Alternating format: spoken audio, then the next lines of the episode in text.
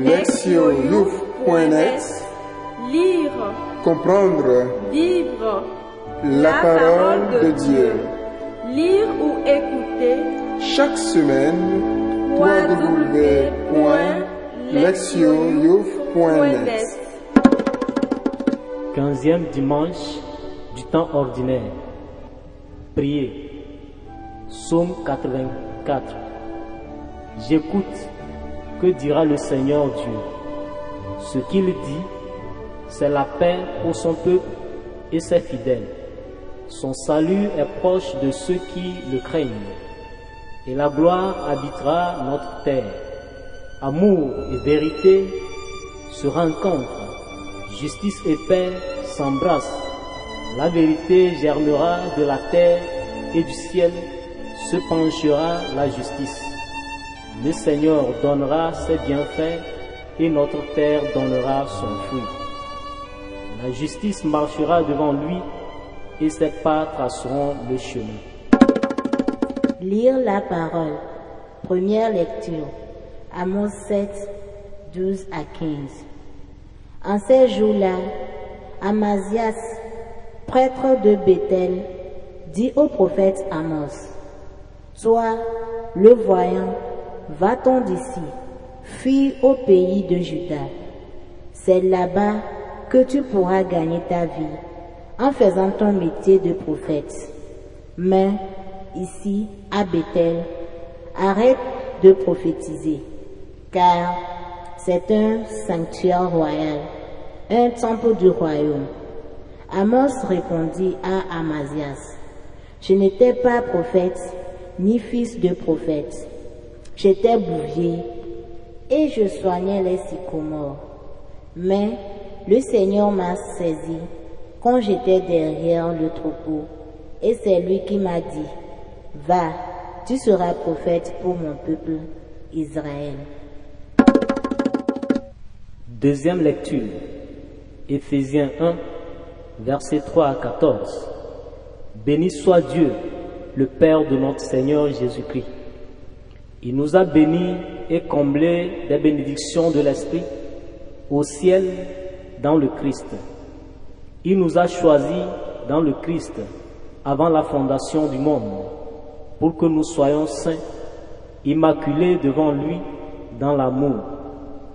Il nous a prédestinés à être pour lui des fils adoptifs par Jésus le Christ.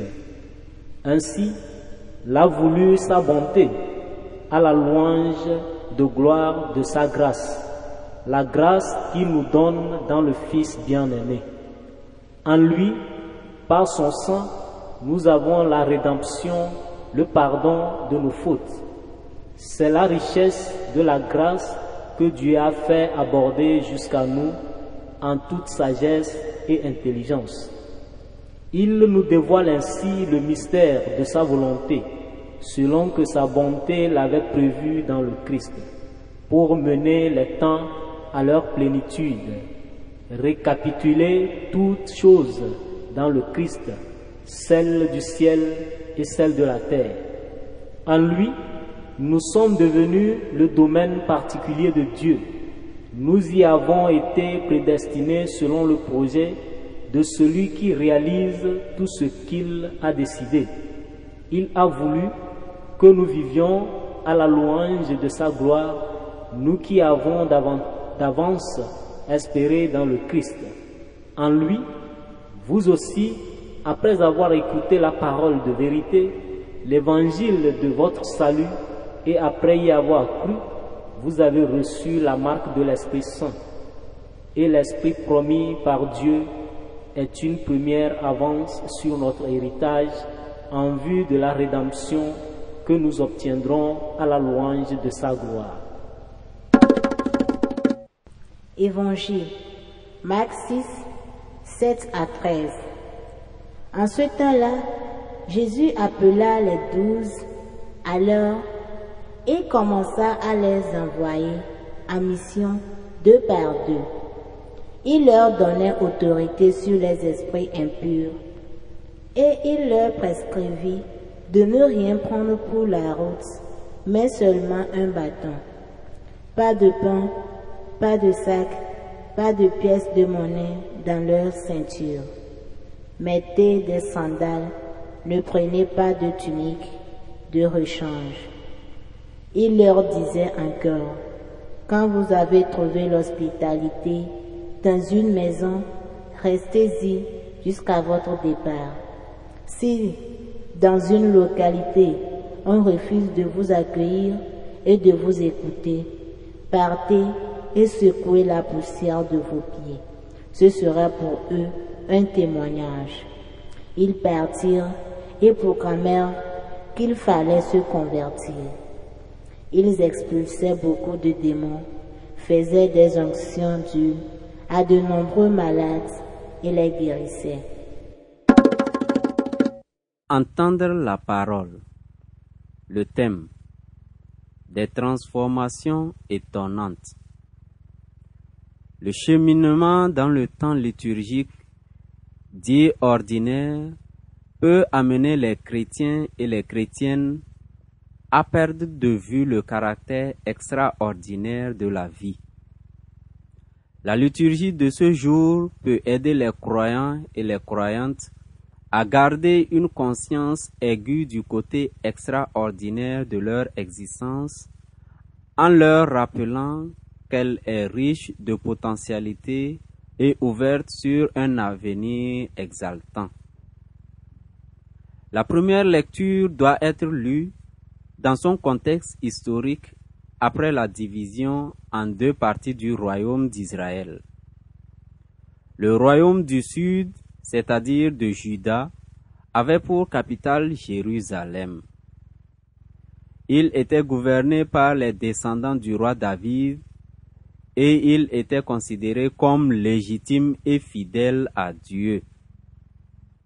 Le royaume du nord, c'est-à-dire d'Israël, avait sa capitale à Samarie et était gouverné par des rois n'appartenant pas à la lignée davidique.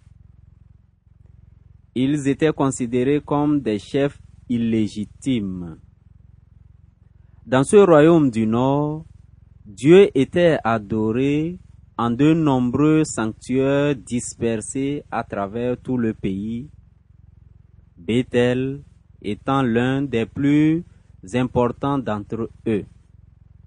Amos, un prophète de Juda, fut envoyé par Dieu dans le nord pour dénoncer les violations multiples de l'alliance et de la loi divine par les rois de ce royaume ainsi que par les différents responsables, et cela tout particulièrement en matière de justice sociale. Comme son contemporain Osée, Amos reçut la mission de dénoncer les mauvaises actions commises dans le Nord et d'appeler à la repentance. Notre lecture rapporte la confrontation entre Amos et Amazias.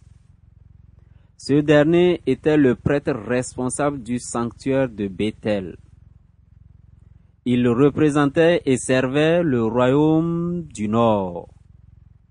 En tant que fonctionnaire royal et que prêtre, il jouissait de l'autorité et du pouvoir de son maître. Sa fonction principale était de protéger les intérêts du roi et de faire fonctionner le sanctuaire au nom de ce dernier. Amos, quant à lui, était un simple bouvier et s'occupait des sycomores.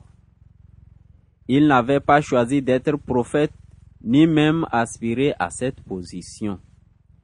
Il n'avait pas l'arrière-plan social ou les références qui auraient pu justifier une aussi noble vocation.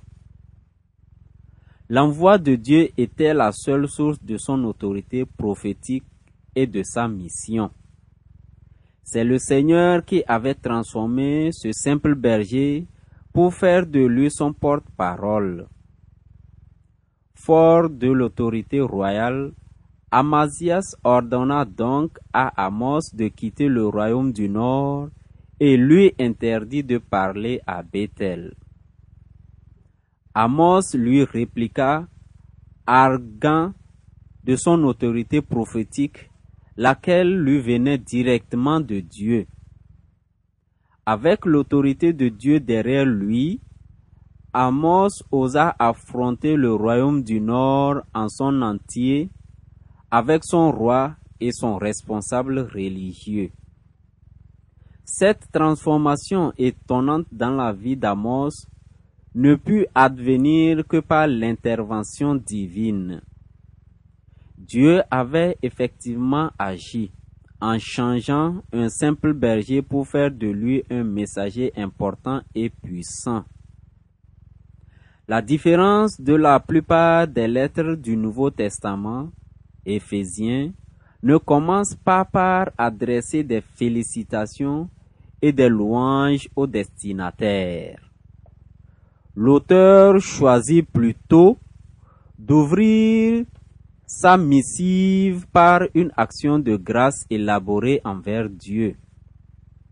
Il y exprime sa reconnaissance et sa gratitude pour toutes les bénédictions de l'Esprit dont Dieu a gratifié et comblé les croyants.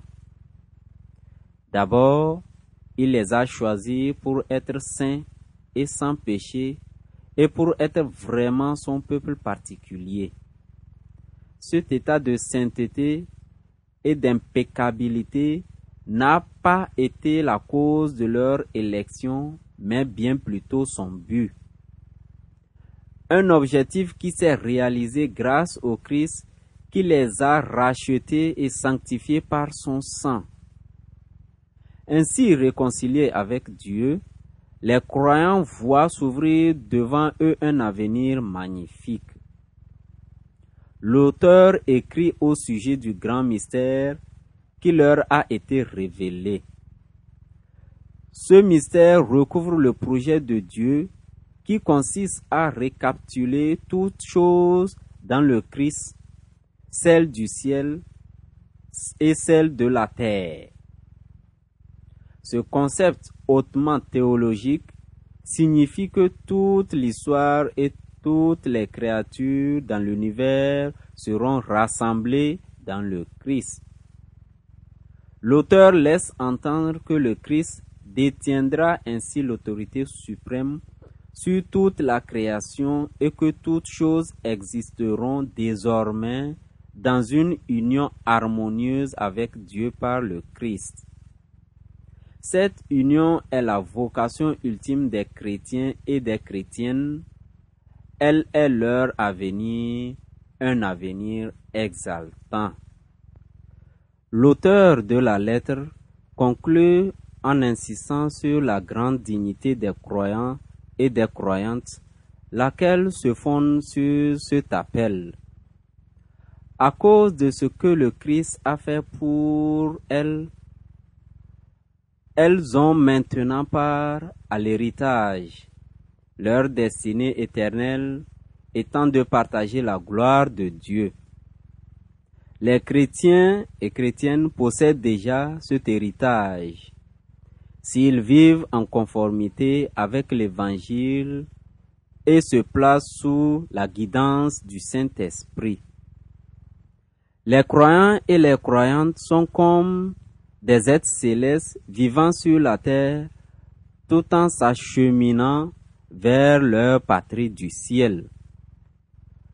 Auparavant, les Éphésiens étaient encore des païens qui rendaient un culte à des statues de pierre et vivaient une vie de débauche.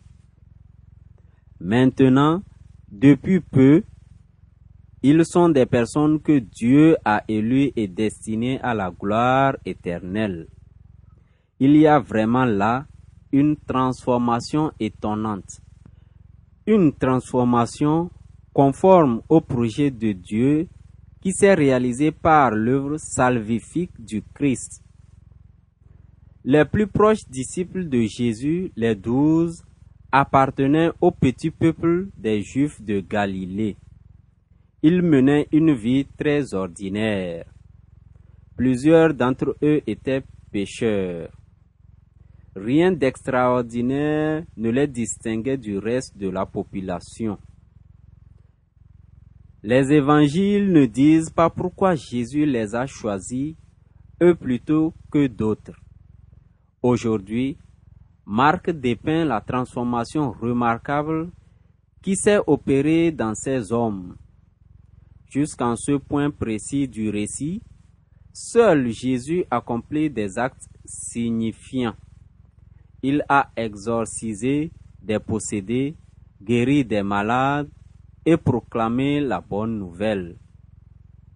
Mais dans le texte lu en ce dimanche, nous voyons Jésus investir de son autorité ces Galiléens ordinaires, leur confiant la mission de faire exactement ce que lui-même a fait.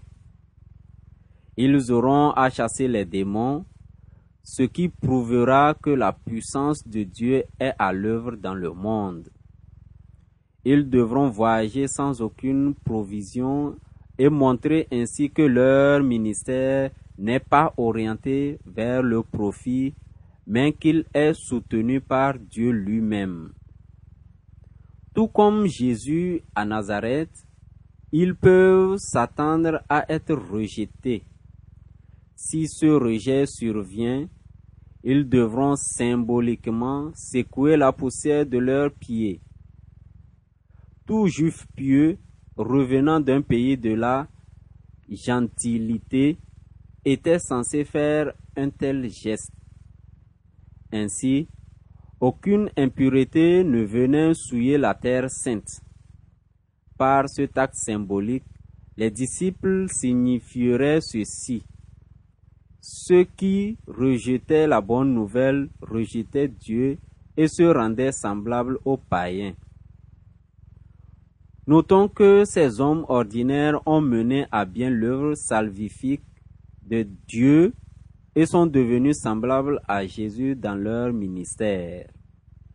De simples pécheurs ou ouvriers qu'ils étaient, ils ont été transformés en envoyés de Dieu et délégués de Jésus. Les lectures de ce dimanche contiennent des histoires de transformation notoires. Amos, un bouvier et un forestier de Tekoa devient un prophète imposant qui osa affronter un prêtre du roi et annoncer le jugement de Dieu sur le puissant royaume d'Israël. Des groupes de païens d'Éphèse vivant dans l'idolâtrie et l'immoralité furent, par le choix et la grâce éternelle de Dieu, attirés vers la communauté chrétienne qu'ils rejoignirent. En acceptant de croire en Jésus, ils furent transformés et devinrent le peuple de Dieu destiné à la gloire éternelle et à l'union avec le Christ pour l'éternité. Quelques pécheurs et travailleurs galiléens furent choisis pour devenir les agents de Dieu. Ils furent investis de sa force et réalisèrent des actes de puissance.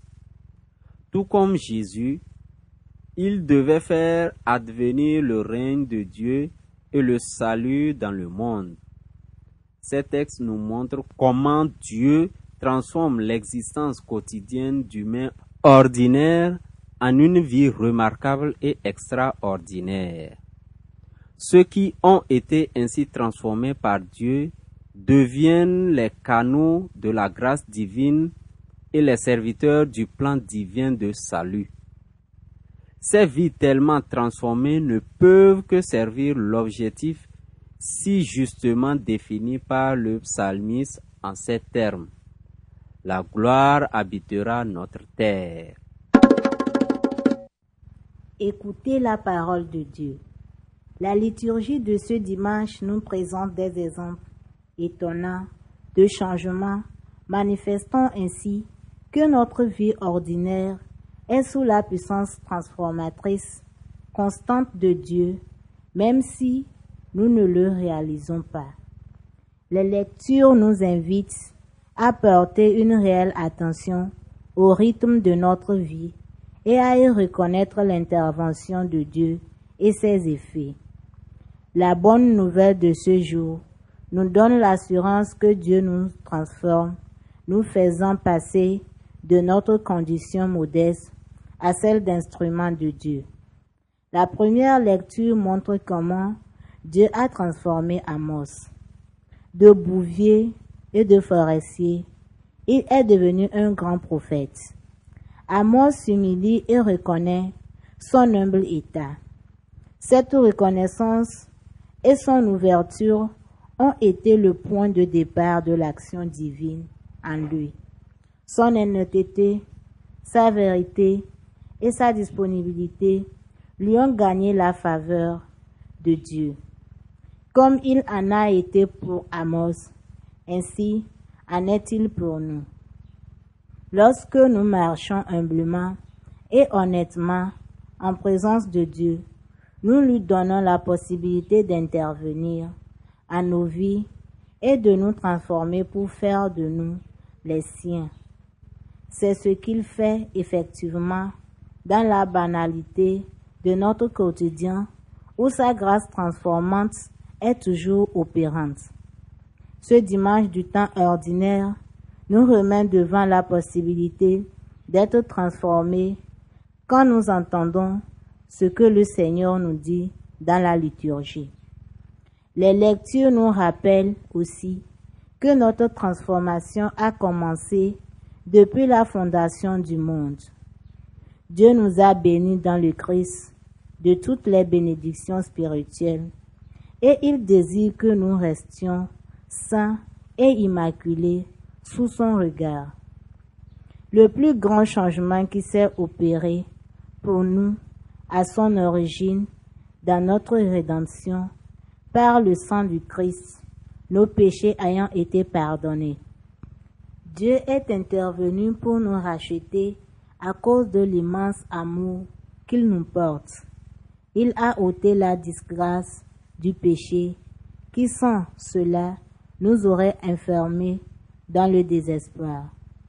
Par son Fils, il nous a transformés et nous a fait passer de notre condition pécheresse à un état qui nous rend dignes de nous tenir en sa présence et de devenir ses représentants et représentantes. Cette rédemption nous a engagés sur le chemin qui conduit à notre patrie céleste. Tandis que nous poursuivons ce périple, il est important de nous assurer que cette transformation est globale et touche notre être tout entier. Toutes nos actions doivent être en cohérence avec le changement qui s'est opéré ainsi. Notre façon de vivre en famille, notre comportement sur nos lieux de travail, nos relations avec le voisinage, nos rencontres au sein de nos petites communautés chrétiennes sont appelées à manifester que notre vie est livrée à la main transformatrice de Dieu. Enfin, l'Évangile nous présente des pécheurs ordinaires, si remarquablement transformés qu'ils deviennent les instruments de Dieu. Ce changement leur permet d'accomplir ce que Jésus a lui-même accompli. Si Jésus les a choisis, il nous choisit nous aussi. Comme eux, nous sommes des gens ordinaires. Comme eux, nous lui faisons confiance. Par conséquent, Jésus nous choisit aujourd'hui et il est prêt à nous remplir de sa force pour que nous puissions poursuivre sa mission. Nous sommes invités à secouer la poussière qui nous empêche de répondre à son appel, la poussière qui nous pollue. La plupart du temps, les comportements, les attitudes, les penchants, les ambitions qui ne sont pas enracinées dans le Christ nous polluent et nous écrasent. La transformation divine requiert notre disponibilité pour entendre ce que Jésus nous dit et répondre à sa voix. Notre changement peut être unique et réel. Dieu transforme notre vie ordinaire en un état digne de lui. Il nous rachète et fait de nous les siens. Lorsque notre transformation est complète, Il nous investit de sa force et nous donne autorité sur les esprits impurs. Faisons de nous les instruments de son règne. Mettons notre espérance dans le Christ, en qui s'origine toute transformation. Ainsi, notre vie pourra refléter la gloire de Dieu sur notre terre. De grandes choses adviennent lorsque Dieu s'unit à nous. Proverbe. Un bois déjà touché par le feu s'allume facilement. Proverbe africain. Agir, s'examiner. Comment Dieu a-t-il transformé ma vie? Quel moment puis-je reconnaître comme des jalons de cette transformation? Quelle bénédiction spirituelle ai-je reçue de Dieu? Est-ce que je suis pollué par quelque chose? Comment pourrais-je m'en débarrasser? Répondre à Dieu. Au cours de, cette semaine, je me concentrerai pour identifier les bénédictions de l'Esprit dont Dieu m'a gratifié. J'utiliserai ces bénédictions pour contribuer à faire croître la bonté dans mon environnement. En tant que groupe, nous organiserons une session de partage de foi. Nous échangerons sur les expériences de transformation que nous avons pu vivre. Répondre à notre monde. Au cours de cette semaine, je me concentrerai pour identifier les bénédictions de l'Esprit dont Dieu m'a gratifié. J'utiliserai ces bénédictions pour contribuer à faire croître la bonté dans mon environnement. En tant que groupe, nous organiserons une session de partage de foi. Nous échangerons sur les expériences de transformation que nous avons pu vivre. Priez. Dieu, notre Père, nous te remercions parce que le premier, tu es intervenu dans nos vies et ne cesse de le faire. Aide-nous à répondre à ton appel et à être ouvert aux transformations que tu opères en nous. Dirige nos pensées et nos actions, nous t'en prions, pour qu'elles soient le reflet de ta gloire sur la terre. Nous te le demandons par ton Fils Jésus-Christ, notre Seigneur, qui vit et règne avec toi dans l'unité du Saint-Esprit, un seul Dieu, dans les siècles des siècles. Amen. Lectioyouf.net Lire, Comprendre. Vivre. La parole de Dieu. Lire ou écouter. Chaque semaine, www.lectioyouf.net